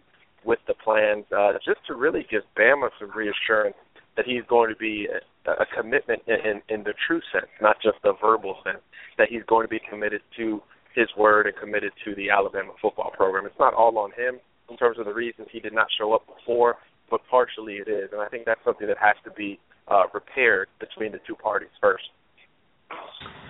One of the reasons Alabama had such success last year at the safety position compared to the year before is that both the safeties, uh, Eddie Jackson and uh, Geno Smith, they, they had been corners when they first got to Alabama. So a lot of times people that are corners on signing day become safeties on the field at some point in their career. I'm asking you that to ask you this: if if Alabama does sign Demetrius Robinson, uh, can you foresee a scenario? And I know we've talked about him at corner, but can you foresee a scenario where Diggs would be tried at safety?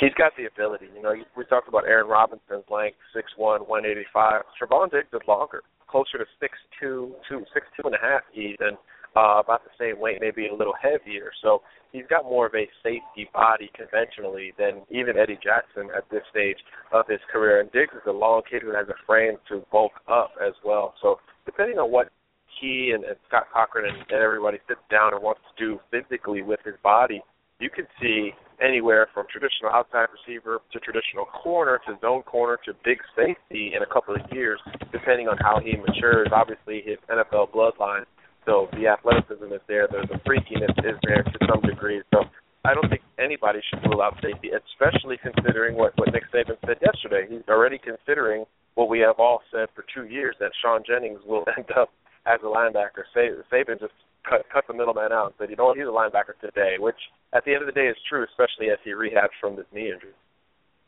Yeah, I, I think Sean was thought of as a safety for many, many, many moons during his recruitment, but uh, uh, uh you know, it's pretty good authority that he's going to start his career at linebacker, playing for one Jeremy Pruitt, who will be coaching the linebackers as we thought all along. Uh, we've been asked not to give out the name of the new secondary coach, but he'll be announced probably Monday or Tuesday, and it will be a name that those people who closely follow the Alabama program are familiar with. But okay. Okay, we're going to talk over them this time, John. Uh, hopefully that's not your flight too. But uh, Oh, we're good. I We're wanted good. to ask. Was that I said we're good. okay? Uh, I wanted to ask you, since you got to see him play so many times in person, to give us your impressions of uh, one B.J. Emmons and also of his chances of qualifying that seem a little better than they were in the past. Yeah, actually, tomorrow's a big day for BJ. He's going to hopefully take the beginning of the final step to uh, his enrollment at Alabama. This is a big scenario for him. I was actually conversating with his running backs coach at Freedom High School uh, in North Carolina, and he was uh, he was sort of laughing with me, saying, "Hey, you know, everyone's talking about Josh Jacobs as Bama's running back because of Emmons," and I, I stopped there. I said, "Who said that?" I said, "We've been saying Bama's going to take two running backs all along," but you know, he was saying that there were reports of that because of BJ not qualifying. He said all the plans remain the same. June is the target for his arrival for good in Tuscaloosa, and things uh, certainly are, are headed in that direction. But tomorrow is hopefully for BJ the beginning of that final step of what he has to do and what he has to take. I'm told he's been locked in, razor sharp focused. Think about it. He went on his official visit and, and he didn't talk to anybody after that. He's all about family. He's all about getting this final hurdle taken care of before moving to Tuscaloosa, and potentially we could be just a couple of months away from that happening. But tomorrow's a big day for him in that step. So we'll, we'll definitely stay on it. But there's certainly a, a renewed sense of optimism from the Alabama camp and also from his camp that he'll get the job done. And on the field, I mean, you can't say how much else about him. You know, if you like Ezekiel Elliott at Ohio State, I think this is his clone. I think he's a big, strong back, but don't get lured into the well, he's big, strong, so he's slow and powerful. No, no, no. He's still powerful. Extremely fluid hips, great feet, can catch the ball out of the backfield, is a willing blocker. This kid likes to hit and get hit. He's got that sort of uh football lifer mentality where it, getting hit hard jacks him up and makes him want it more. So he's got a lot of very likable qualities. During the Shrine Bowl, which is North Carolina versus South Carolina, he got hit pretty hard on the sidelines. It was a 15-yard penalty. It was sort of a blindside hit, and it jacked him up, and he took the game over and basically helped North Carolina distance himself from South Carolina in a big win. So that's the type of kid BJ is. Again, Ezekiel Elliott 2.0 is what I've been saying for a while now. and I'm Rarely has there been a guy that burst on the scene so late and has gotten so many glowing reviews than the other running back in this class. And I'm talking about Josh Jacobs. John, tell us a little bit about him. wow, I mean, talk about finding a kid late. You know, it still happens in today's recruiting. It doesn't happen all the time, and, and it certainly happens a lot less every year. But there's always one, right? And, and what a big one for Alabama. This kid's from Tulsa, Oklahoma, and Oklahoma wanted him. I think that's all you need to know in terms of how big of a victory this was for Alabama, how much of a climb Alabama had to make to win this kid, because he was a take for the in-state power, but it was how Nick Saban approached the official visit, which was only about 24 hours long, from Saturday night to Sunday night. Missouri, which was the school who finished second for Jacobs, talked football the whole time. You could be our guy, four-year starter. We'll give you the ball 20 times. Everything that a normal kid would want to hear, right? Well, again, Josh Jacobs is from inner city Tulsa, Oklahoma. A lot of people don't get out of his school, which is why nobody knew about him until very late in the process. He is about a life plan, a 40-year plan, an educational plan, uh, and that's what Alabama sold. Nick Saban sold that, and it helped that it's Alabama and he's a running back and things like that. But football wasn't brought up until the final hours of the entire visit. It was all about education. He wants to be an engineer, which is the similar pitch and close we heard about Nick Saban close with Da'Shawn Hand a couple of weeks ago, or excuse me, a couple of years ago. Uh, so Nick knows how to handle that department and selling the engineering department. And guess what? Josh got a personal tour of the campus from Nick in his own car. So that Mercedes that we all see Nick driving around, Josh was in that for a personal tour from the coach, and uh, you got to believe that helped seal the deal for what will be the steal of the class. There's no maybe. He will be the steal of this class, and in a couple of years, people will laugh at that three-star or four-star rating that he has, depending on the site you follow closely. Josh Jacobs, a bona fide star, Shady McCoy type. So if you bring in an Ezekiel Elliott and a LeSean McCoy type, I think Bama fans would be very happy about that, and I think that's what it has in Emmons and Jacobs. Another guy I want to ask you about because it's not every year you sign a junior college player who's 26 years old. But Alabama has done that in Jamar King. And John, I know that Greg Little is going to be a great player at age 19 this fall in Oxford, starting at left tackle. But if you've got a 19-year-old blocking a 26-year-old, who who would you favor? well, certainly maturity favors um, Mr. King, and this is a, such a unique situation, just as unique as Jacobs, and maybe even more unique. Cary before Bama offered, his only offer was Northern Arizona to play O line. Talk about Bama unearthing the gem. After Bama offered, you had Texas, Ohio State, Oklahoma, Michigan, Michigan State, UCF. Everybody offered after Bama did, which is something we see a lot. However, what they find by Alabama, and yeah, you talk about a 26 year old kid, it tells you one thing: he needs to play, and he needs to play now. So for him to know that situation and still select Alabama over UCF, over Northern Arizona, over Texas, over other places where he could play basically today because of his stature, and because of his reputation, for him to still select Alabama, I think tells you a lot about the kid. Willing to work, willing to put in the man hours because this is his last chance. This is a very it's got a Jake Coker feel to it. This is his last stop uh, after a wild process. Went to a, a technical high school in, in in a bad neighborhood of Detroit. Got sidetracked after high school. Took some time off. Revisited football. Sparked as a junior college freshman both up as a sophomore, and now he's this defensive end, defensive tackle. And again, I'm, I'm comparing guys to give a casual fans a little more reference here. This is a bigger, longer DJ Pettway type of kid, except he's older than DJ Pettway uh, in Jamar King. This is a very important signee for Alabama, especially on the inside, where I think you'll see him more uh, and sooner in his Alabama career, perhaps immediately in his Alabama career. He's that good. He's that versatile. He's going to make an impact day one. Okay, John. About how much time do we have left? I have no idea. Probably another question, and then that might be it. Okay. Well, the final question then. Good evening, Oh, here we go. Okay, it's a two-part question, John. How how surprised were you as an analyst to see the return of Shyheim Carter to the fold, and uh, where do you see him projecting either the secondary receiver, safety corner, what have you? Yeah, pretty surprised to some degree, especially once Nigel Knott committed to Alabama. Uh, there was a sense, and I was told this by multiple people, they didn't want to play together. I don't know who initiated it, if it was the coach, if it was Chatter. There was a sense they didn't want to play together. Both guys had been on the same visit the final two weekends of the cycle.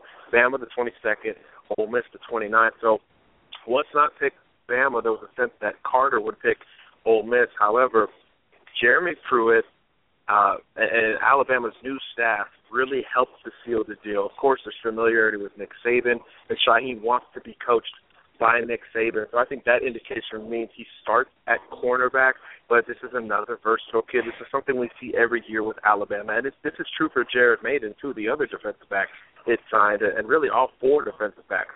Both, all of these guys can either play receiver, corner, or they can play corner safety. This is something Bama will continue to recruit going forward. You need that in today's college football. Shyheim may be the best athlete, pure athlete of those four defensive backs that Alabama signed. He's that type of special, and he's that type of early in his development because he was a high school quarterback and running back because he was the best athlete on the team. He needed the ball in his hands. Now that he can focus on DB, sky is the limit. This could be an NFL guy for Alabama. Shane Carter, do not sleep on that commitment and that signature. Very, very big for Bama, especially in Louisiana, where LSU cleaned up and signed, I believe, 10 of the top 12. Just a ridiculous step.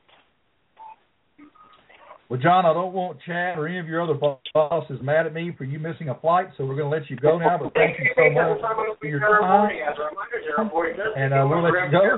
And uh, tell that woman to shut up and roll out. Good night, Garcia. Have a good day. Thanks so much. Happy to get back to the south. Here we go. All right.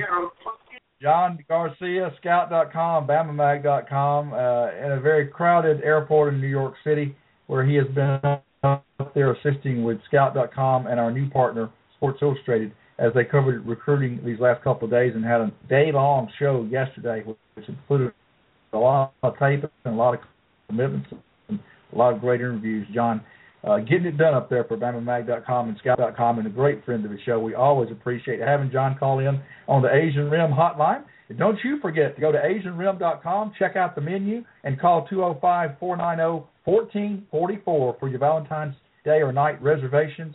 Don't blow it, boys. You know she wants to eat some sushi or some Thai food or both. They got it all steak, barbecue. AsianRim.com, located in the Colonnade Shopping Center just off Highway 280 uh, here in Birmingham, Alabama. Again, that phone number 205-490-1444, and that website is AsianRim.com. Check them out. They do sponsor the Asian Rim Hotline here on BAMS Radio, where we were just joined by John Garcia of Scout.com, and now we're going to be joined by our good friend Colin Big C McGuire of Greenville, Alabama. What is up, buddy? Not much. Hey, Cary. Hey, Drew, if you're there, whoever else is there. How y'all doing well, tonight? Uh, we're doing good. Drew's uh, doing a speaking engagement up in Huntsville. We're hoping he'll call in in a few minutes. Uh, but they always ask a lot of questions, so we can't guarantee that Drew will be with us this week. Of course, Thomas, uh, the guy that answered the call, our producer, Thomas Watts, he's with us. But uh, Big C, uh, you have seen a whole lot of Alabama signing days come and go from back before the internet, back before yeah. the fax machine, back before press conferences on signing day, all the way back to where the school just sent you something in the mail saying we signed these 35 or 40 guys this year, and uh, yep. it's changed a whole lot. Uh, I've been following it since we were in school, and Alabama signed a guy named Lenny Patrick. That would have been in the fall of '79 when he inked. Uh, but you know, it's changed a lot, not only in the fact of how it's reported, but it's also changed in the fact that the players are a little better now than they were back then. Uh, Alabama has put a sixth straight number one recruiting class on the books. Uh, what were your impressions of how it went down yesterday? It was unbelievable, and you were right on my show last week. Um, somehow or another, you said they'd be between one and number three, and you was right. Um, and uh, I guess when Ben Davis took decided to come Alabama's way, it just snowballed. And then you got Lyndell or Mack Wilson. And let me ask you this: If they could have gotten Marlon Davidson in there, how how much bigger of a class would that have been if they could have gotten him? Or Well, they would have taken they would have taken him in a heartbeat, uh, just like they would have taken Jeffrey Simmons from Mississippi, who we thought was between Bama and Ole Miss, and he signed with State. That was crazy. Uh, they did want another defensive lineman in the class, no question about it. Uh, you, you know, it, but Alabama was number one in three of the four services, and they were number two with ESPN. So they were the consensus number one. You know, they were, you know, not consensus, but they were the majority number one, three out of four services. And uh, had Yeah. they gotten Marlon Davidson, uh, or had they gotten Jeffrey Simmons, or had they gotten the receiver out of Mississippi that went to Ole Miss, uh, AJ Brown, if they get any, any one of those three guys, they'd have been number one in, in uh, all the polls. But three out of four is still pretty good. Uh, Oh, I think know, it is. and it- it's still basically the sixth straight year of being number one. And you know, for the first time this past fall, when they finished 14 and one and would have been 15 and 0, but for a fluke play.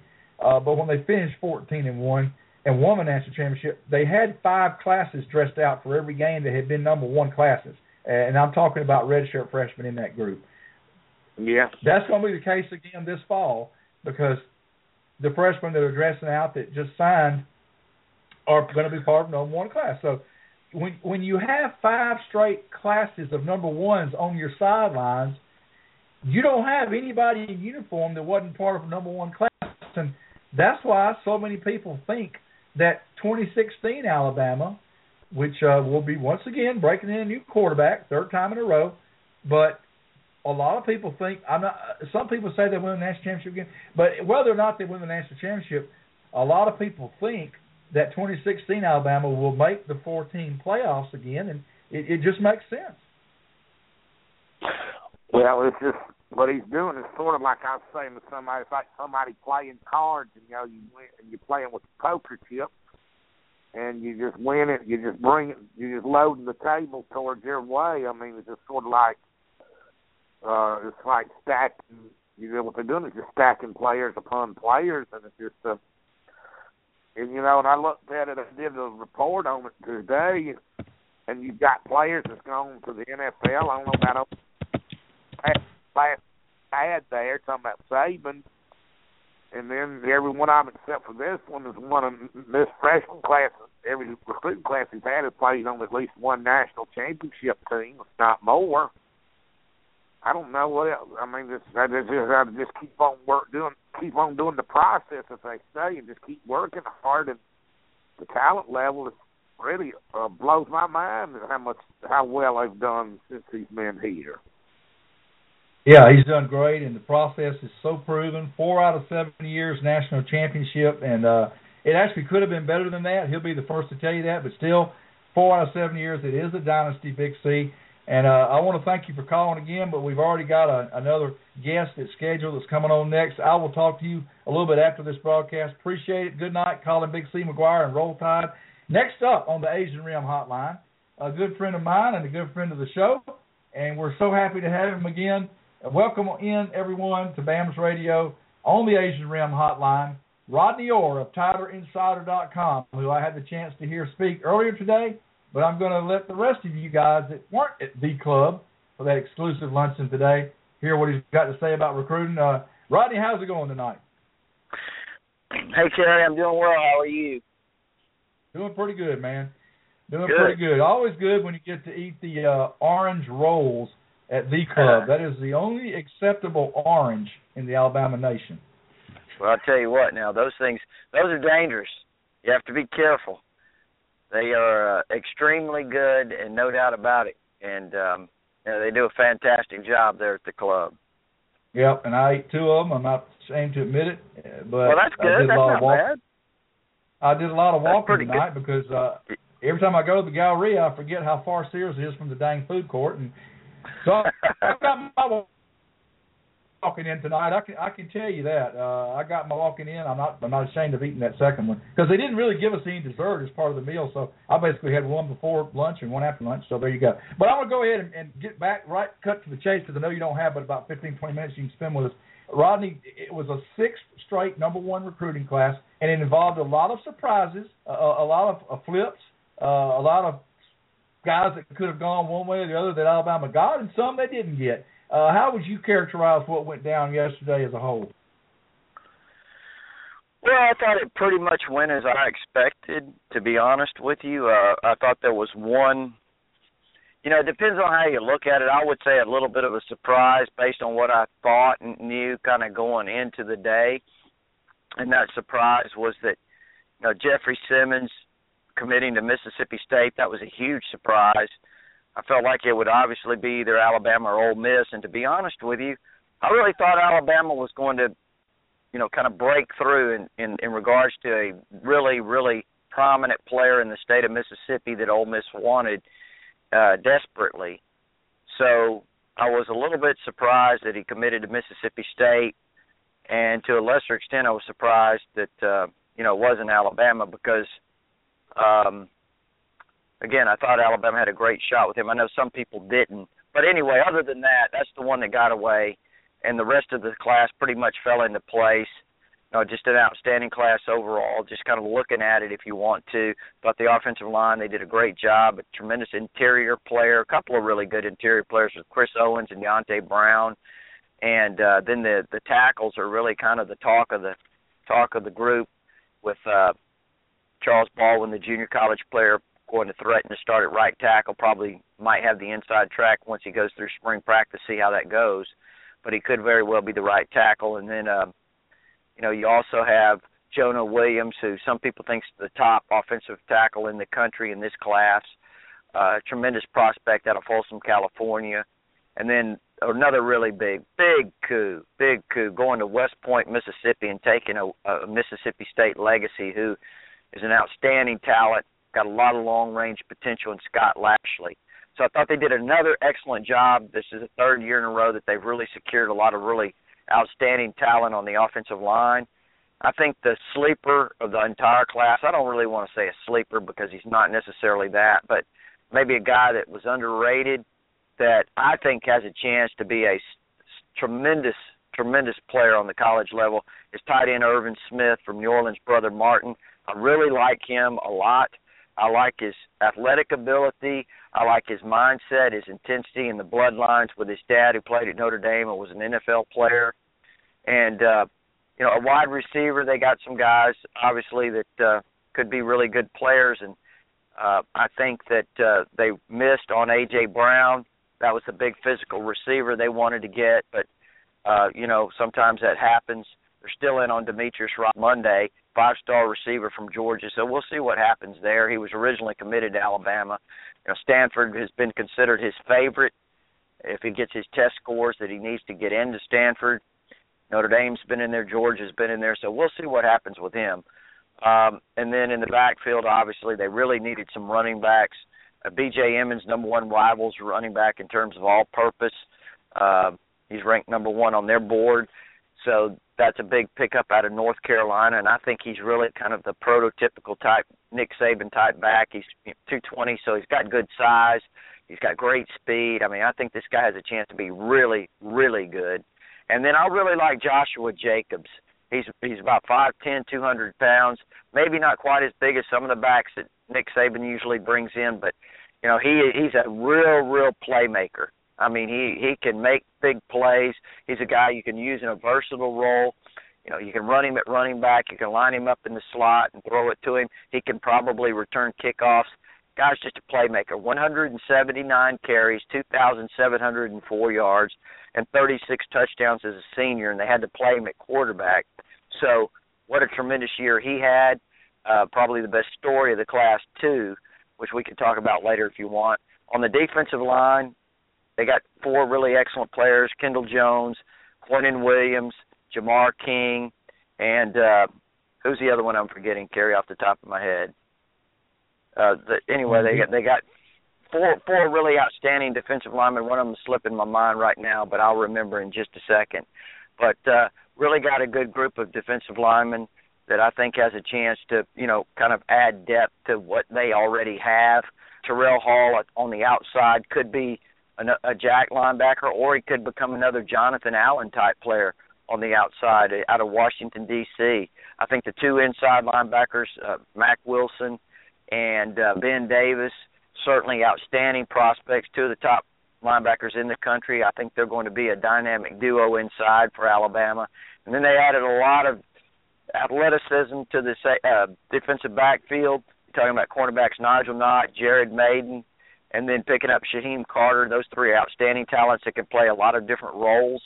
Um, and I think too, uh, when you look at it, Trevon Diggs, who's listed as a wide receiver, has a lot of ability as a defensive back. I think you could see him ultimately end up possibly as a safety. It kind of reminds me of Eddie Jackson coming out of high school. So that was really, you know, really an outstanding class overall. And um, you know, number one class again. I don't know what that makes it. Seven out of the last eight years, something like that. I mean, it's it's been just uh, pretty phenomenal that uh, you know they could have that kind of success over such an extended period of time. And I've been following recruiting since 1975. And to be honest with you, I really don't remember a team ever dominating recruiting in terms of being ranked number one quite like you know what Alabama's done, and that would include Notre Dame, and they had some pretty good runs, as you know, Cary, uh, through the years. Yeah, I think maybe Jamar King was the other lineman you wanted to mention. I, I thought I uh, mentioned Jamar, but, but if I didn't, I'm sorry. I, I it just, could have been Raekwon Davis. Raekwon Davis, that's it. I, I just drew a blank, and um, yeah, and I think he's got a chance. He's got the size, he's got the athletic ability, he's, he's got everything it takes to become a, a player, and I think know, if he, if he dedicates himself to doing what he's got to do, he's going to be a fantastic player for Alabama. Let, because we're not sure if we're going to hear from Drew tonight, he's up there speaking to the folks in Huntsville tonight. Him and Freddie Kirby uh, are talking at, at the Greenbrier, and you and I have both done that. And we know how much fun they're having and how much catfish they're eating and hush puppies and all that. But we're not sure that Drew's going to be with us tonight, Roddy. So I want you to go ahead and tell the story uh, because a co-host on BAM's radio named Drew DeArmond actually played a fairly significant role in Josh Jacobs uh, ending up at Alabama. Go ahead and tell that story. Well, and again, it was it was all on certainly he he did, and it was nothing that Drew did in terms of, you know, promoting the kid to come to Alabama. Let's be clear about that. He just uh, had the information and um, you know did what he was supposed to do. Uh, he didn't do anything wrong by doing that. Uh, but uh, you know, Drew called me about three weeks ago and mentioned that uh, there was a, some of his Oklahoma contacts had uh, this player that was running back Joshua Jacobs, and he asked me to look at him on tape just to see what I thought. And you know, I looked at him. I thought he was a fantastic player. Couldn't tell how how uh, big he was or what his exact size was from that tape. But I tell you what, you could tell one thing: that guy was a playmaker. I've already given you his totals. Averaged 15 yards a carry, and uh, so it went from there. And I think that the the contacts in Oklahoma eventually reached Jeremy Pruitt, who you know, watched the tape and passed it along to Burton Burns, and Burton Burns, the running backs coach for Alabama, extremely impressed, and you know, started recruiting Joshua Jacobs, who at the time was virtually unknown. Nobody really knew the guy. He had an offer from New Mexico State and Wyoming. Those were his two big offers, and that was it. Had never heard really from Oklahoma, the home state school. Heard a little bit from Oklahoma State, but nothing really too serious. And uh, then all of a sudden, within a matter of a week, he's got Bob Stoops at his school, you know, offering him a scholarship along with three of the Oklahoma assistants, and he's got an offer from Iowa State, Missouri, and then Alabama, you know, offers. So he picked up some really big offers and went from being a, like I said, virtually unknown to being rated the number six running back in the country by one of the recruiting services, I think 24 7 bumped him up to number six in the country in terms of running backs and uh, four star. So, I mean, it's just amazing how he has kind of risen, you know, in, in stature among the top running backs in the country so quickly. And what a dream come true for him. I'm sure as he watched the national championship game, he had no idea that he might be playing for Alabama or have an opportunity to play for Alabama. So what a story it was for uh, you know, Joshua Jacobs. Regarding the visit that's tentatively scheduled for next Monday, and we know he's already canceled three, I think. If he shows up, what, what are the realistic chances of Alabama signing Demetrius Robertson? You know, that's a good question. Um, I, I would hate to speculate because you know we're talking about a guy who canceled three straight visits on the 15th, 22nd, 29th of January, three straight weekends. So not only that, but at one time he was formally committed to Alabama back early on in the process and decided to back off of that commitment. So I'm not really sure, you know, when you're talking about a guy who's maybe kind of been on and off in terms of Alabama, I'm not it's it's hard to predict what what might happen, but you know, it would be interesting if he did end up right back where he started, which was a very early commitment to Alabama back in, you know, well over a year ago. And uh Alabama could really use a player like that at the wide receiver spot because of some you know they they have some needs in this class for that but uh it, it'll be interesting to see what Demetrius Robertson decides to do. How surprised were you, Rodney, Alabama was able to get not only get back in on, but get a commitment, a recommitment, and a signing for Shyheim Carter. And now, how do you project him on the field? Well, I really wasn't surprised at, at all that you know they had an opportunity to get him back, especially when Jeremy Pruitt got here. Um, I think it was a big pickup, and I think Ole Miss does an outstanding job, maybe almost as good as anybody in the country terms of evaluating players. Uh, there's no question about that. The, the job their staff does, and I thought it was interesting that they were they were extremely high on Shyheim Carter. He was one of their top targets. They're very disappointed to lose not only Jeffrey Simmons but also to lose Shyheim Carter to Alabama. So I think that tells you a little bit of something right there. Uh, excellent player, originally, like I said, committed to Alabama from Kentwood, Louisiana.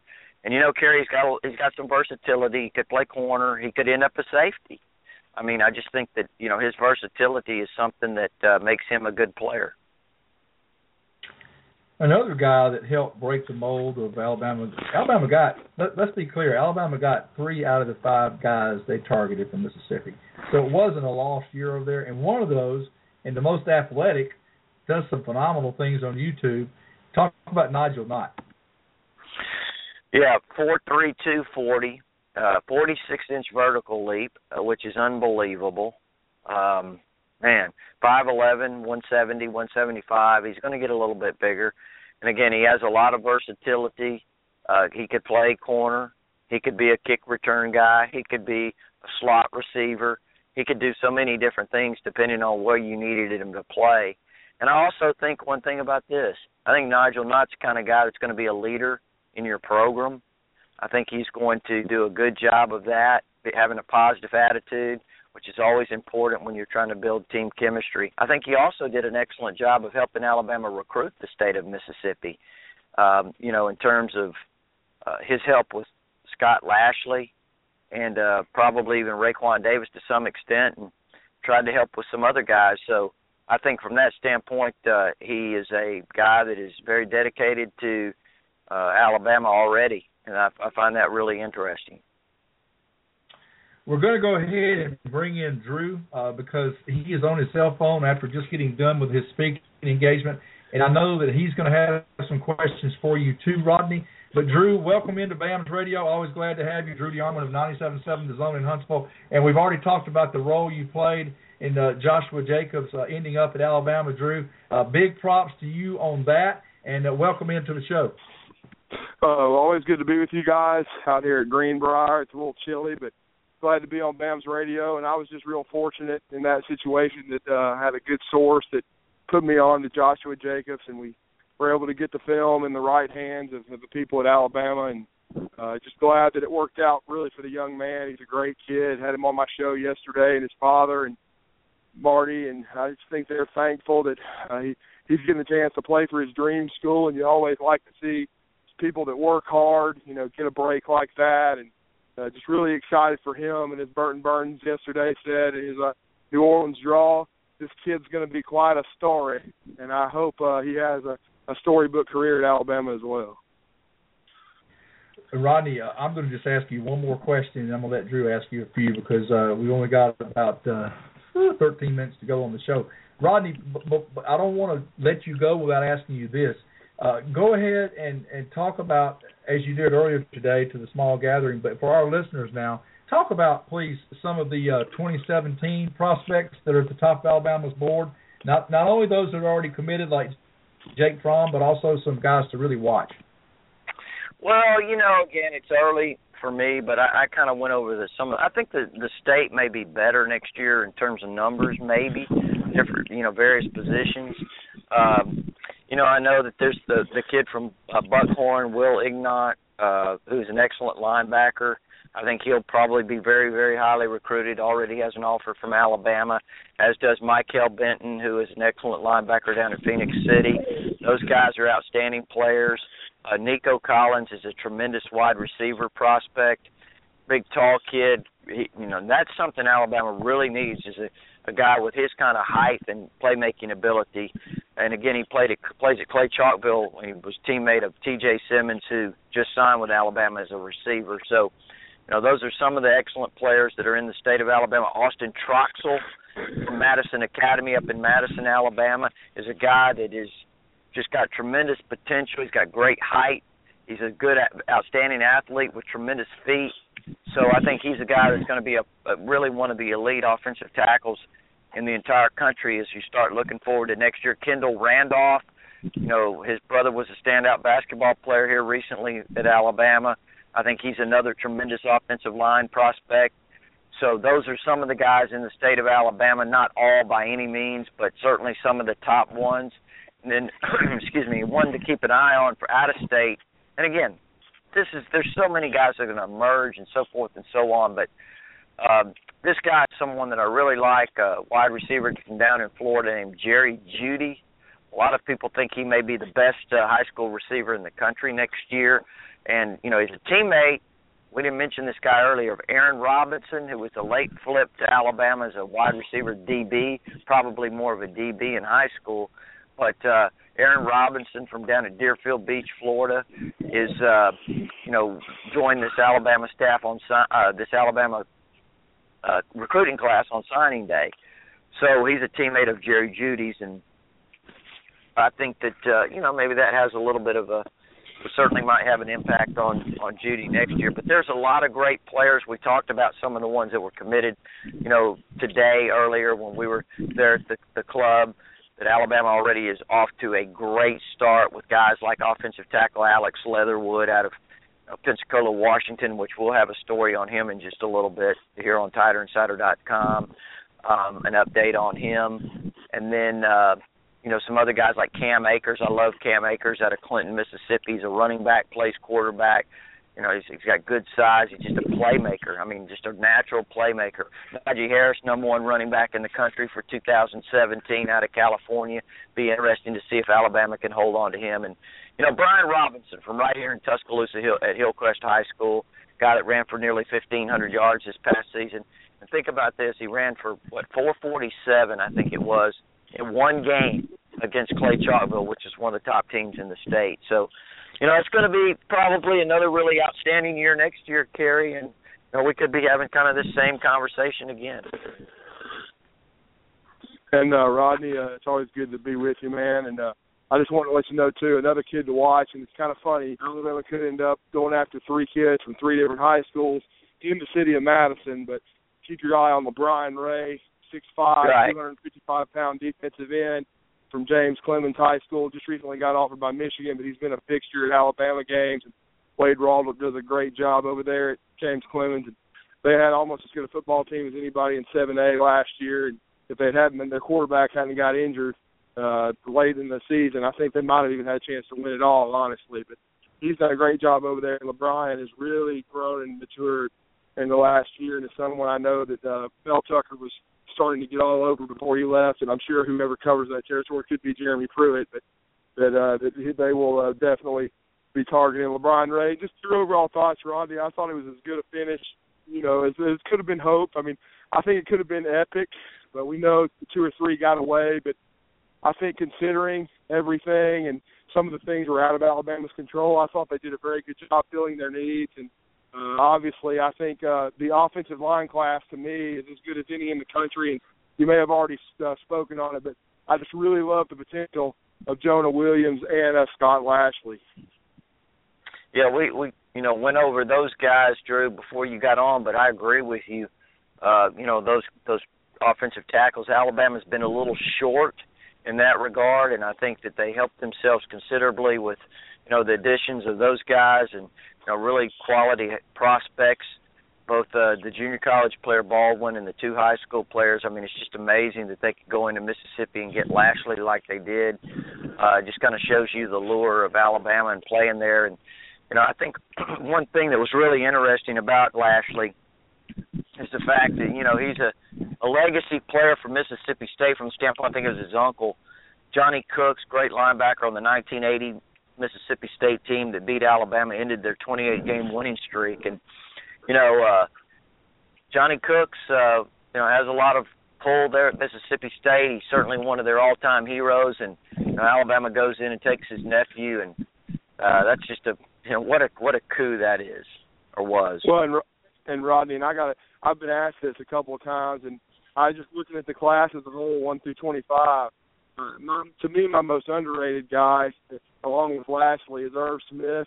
I think he's going to be an outstanding, has a chance to be an outstanding blocking tight end. And to me, we just talked about Jonah, but I think Jonah Williams has a chance to be the best player in the class. And he's someone I know people know how good he is, but he's still kind of under uh, publicized because, as we all know, he didn't do a lot of media stuff at all. Yeah, no, he actually. The interesting thing is, you very rarely see these guys make a commitment early, stick to it, and this guy, he made a commitment last spring. His his parents, I know his mother, I think went to Georgia or Auburn. His, his dad his went mother to, went to Auburn. One of them went to Auburn and one of them went to Georgia. Do you know which one exactly. it was, Drew? Yeah, the mother Whichever. went to Auburn and the father went to Georgia. Right. Okay. I knew that the one went one to one went to the other, but um, you know, here's a guy that made a commitment to Alabama last spring, and then he never he shut it down. You never heard from him again. That was the end of the recruiting process. There was no stories, no hype, no anything. and the, that's the amazing thing about him. And that's probably why you probably didn't hear a lot about him. But he really didn't care. That shows you a lot, though. Shows you a lot of focus. You know, a lot of uh, he has direction, and I think he's got a lot of mental intensity when you watch him as a player. I mean, it really shows up on the field, and I do think he's a fantastic player, and you know, will be a leader for Alabama. I don't And Rodney, any doubt about up- that. Oh yeah, and to sum up what Drew just said about the parents, the parents went to Auburn and Georgia, total national championships four. Last seven years, total national championships for Alabama four. Well, I I have one more thing to add to that situation too, from pretty good sources that his mother is of course an Auburn graduate. He visited at Auburn before he visited Alabama. He committed to Alabama and shut it down after that. That was pretty much why J.B. Grimes was told to look for a job and was basically fired at Auburn because they botched Jonah Williams' recruit. Well, there you go. Well, Rodney, uh, I've already kept you for six more minutes than I told you I would. I appreciate your time tonight. Uh, before we let you go, any final thoughts on the crazy finish yesterday? Well, no, I just think again, it's uh, you know, a lot of fans kind of were anxious uh, about the recruiting class. Like I said today, I can't tell you how many emails and text messages and so forth I got over the last two months about recruiting looked like it was falling apart. What's wrong with Alabama recruiting? Doesn't Coach Saban know we need some linebackers and defensive linemen? Those types of things. And once again, you know, it just the process was different this year. The players, a lot of these top kids, decided they were going to wait for the last minute to make their decisions, and Alabama came through on signing day and jumped, you know, from whatever they had them ranked to all the way to number one in most polls or most of these recruiting services. I don't know where they finished in the ESPN deal, but uh, you know, if they get another player, you know, here in recruiting like Demetrius Robertson or whatever, you know, maybe Tom Luginbill will even be good enough to uh, kind enough to move him up. I think he will, and thank you so much again for your time, Rodney. Uh, that's Rodney Orr of TideInsider.com. Appreciate you joining us, and we'll talk to you soon. Thank you, Cary. You guys take care, you and Drew. Thank you, All right, Rodney. and we're we're glad to have Drew in with us after his uh, speaking engagement to the uh, North Alabama TI folks. And uh, Drew, how did it go for you and Freddie? It was great. Uh, we had about a hundred. We had over a hundred people in attendance, a packed room, and everybody was excited about the recruiting class and the way it finished. We were just glad to be able to to bring some knowledge to all the people. Got a lot of good interaction as always. A lot of great food, and uh, it was just good to be here tonight. And uh, go, still, there's still a lot of people here milling around at the restaurant, and it's been a fun experience as always. Over under on number of questions. Question one, Mike Bentley, I've got five. And what was that again? You, were, you uh, my phone cut out. I apologize. Uh, over and under uh, on questions tonight from Mike Bentley going into the meeting was five. How did he do? Uh, I would say he was under. Wow. Well, y'all must have had a lot of people asking questions then. But Yeah, uh, we did. We you had know, quite a Drew, few. it was uh, yeah, I'm sure. Uh, so so maybe Zach challenged him with maybe three or four of his own. Yeah. All right. Well, anyway, uh, great finish yesterday. I, I wanted to give you an opportunity, Drew, to uh, because we touched on it briefly uh, while we were working John Garcia, but I wanted to give you an opportunity to expound on uh, what happened two nights ago in Starkville, Mississippi, with the basketball team. Well, I think they it was a great win. I think they showed a lot of once again mental toughness and fortitude. I mean, they were up 51-42 after Riley Norris made a wing three and gave up a 15-0 run to go down five and uh, five six points in the second half, but really gutted it out. And I thought the stories of the game were Riley Norris. He ended up with 16. Of course, Retin Obasohan had 25. But the real story was Justin Coleman finally coming out of his slump. You know, making four big free throws and the huge three from the corner, tied at 76. And it was just a game that in years past Alabama does not win that game. You know, they probably don't even get it to overtime. And I just thought, you know, Mississippi State's not a very good basketball team. They've been playing better. Gavin Ware is one of the better bigs in the league. And I just thought, when you think about that and you think about Kessens going down with a sprained knee, not being able to finish the game, I just felt like with no Shannon Hale in a boot, that that was a testament to Avery Johnson and his staff. But just those kids not giving up. And shout out to Justin Coleman, who has been a guest on this show in the past. It was announced this morning that now that he has enough attempts, he's gone 48 for 52 at the foul line, 92%, second in the nation, Drew. Yeah, he he was money from the line. He was in high school. He has been at Alabama. We hope that starts translating to the field. We all know he can shoot the basketball. He had a nice run in December, and then it hit a slump. And it would be so huge right now with Dazon Ingram being out for the year if Justin Coleman could uh, refine, you know, find that shooting touch and start making teams pay like he did this past Tuesday in Starkville. Got a winnable game Saturday against Missouri, which may be the poorest team in the league. You still got to take care of business, and then a golden opportunity early next week with the best team in the league, Texas A&M, coming to Coleman Coliseum. Yep, and that'll be a, a six o'clock game next Wednesday against A and M, which will be very tough, but a very very winnable game at two o'clock Saturday, also in Coleman Coliseum. And then when we went on the air tonight, there were less than 100 tickets remaining for this Saturday's game. So uh, people are buying into Avery Johnson and his process and his program. It's a great thing to watch. Uh, we're going to go ahead and, and we've already hit the two-hour mark. So Drew, I know you're kind of cold and ready to get home and on your cell phone, but why don't you give our listeners a one more kind of overview of how you felt things concluded yesterday for the football class? Well, I really think that uh, it ended really well. I mean, it could have been epic. Uh, Jeffrey Simmons, uh, Alabama thought they had him at eight o'clock in the morning on Wednesday. Then some things happened with Mississippi State, and uh, he ended up going elsewhere. That was probably the biggest miss, and it stung Coach Saban the most. And then losing AJ Brown a month before felt like they were in really good shape, but obviously something happened between Ole Miss and his father. You know that, uh, and uh, to sway him to the Rebels, he always grew up wanting to be a rebel, I guess, in Starkville, Mississippi, and then really, you know, Mike Juarez, Coach Saban, you know, recruited him personally down the stretch. They they were in very good shape for about a week, but then the mother wanted him to stay closer to home. You can understand that, and so those are the three biggest losses. But other than that, I felt like they did very well. You know, I mean, I even hear great things about Aaron Robinson that they flipped from Florida. I think he's someone that Pruitt really liked as a defensive back. And then you add Shyheim Carter to go with Jared Mayden, uh, who I think is extremely underrated out of Syracuse, Texas. I think he's someone that could be a great football player. And then you have Nigel Knott, the athletic freak. I think as far as groups, the secondary is probably the best group on the defensive side of the ball. A lot of athleticism there. And then the overall best group is the offensive line. Jonah Williams is my pick for the best player in the class. Scott Lashley, tons of potential. I think those could be your bookend tackles on the left and the right side. And then I really believe, honestly, that uh, that, uh, that Chris Owens could be a very good guard, very intelligent. 25 offers, you know, Stanford level academics. He got offered by them uh, from the Fort from the Arlington, Texas area. He's a very good player. And then Deonte Brown. Uh, I think with if he can lose weight and get his weight down to around 310, he could be the best guard in the class. And I just felt overall just awesome group of O linemen. I think the best in the country uh, for Mario Cristobal and Joshua Jacobs. I mean, so happy for that kid. I think he's got as much potential as anyone.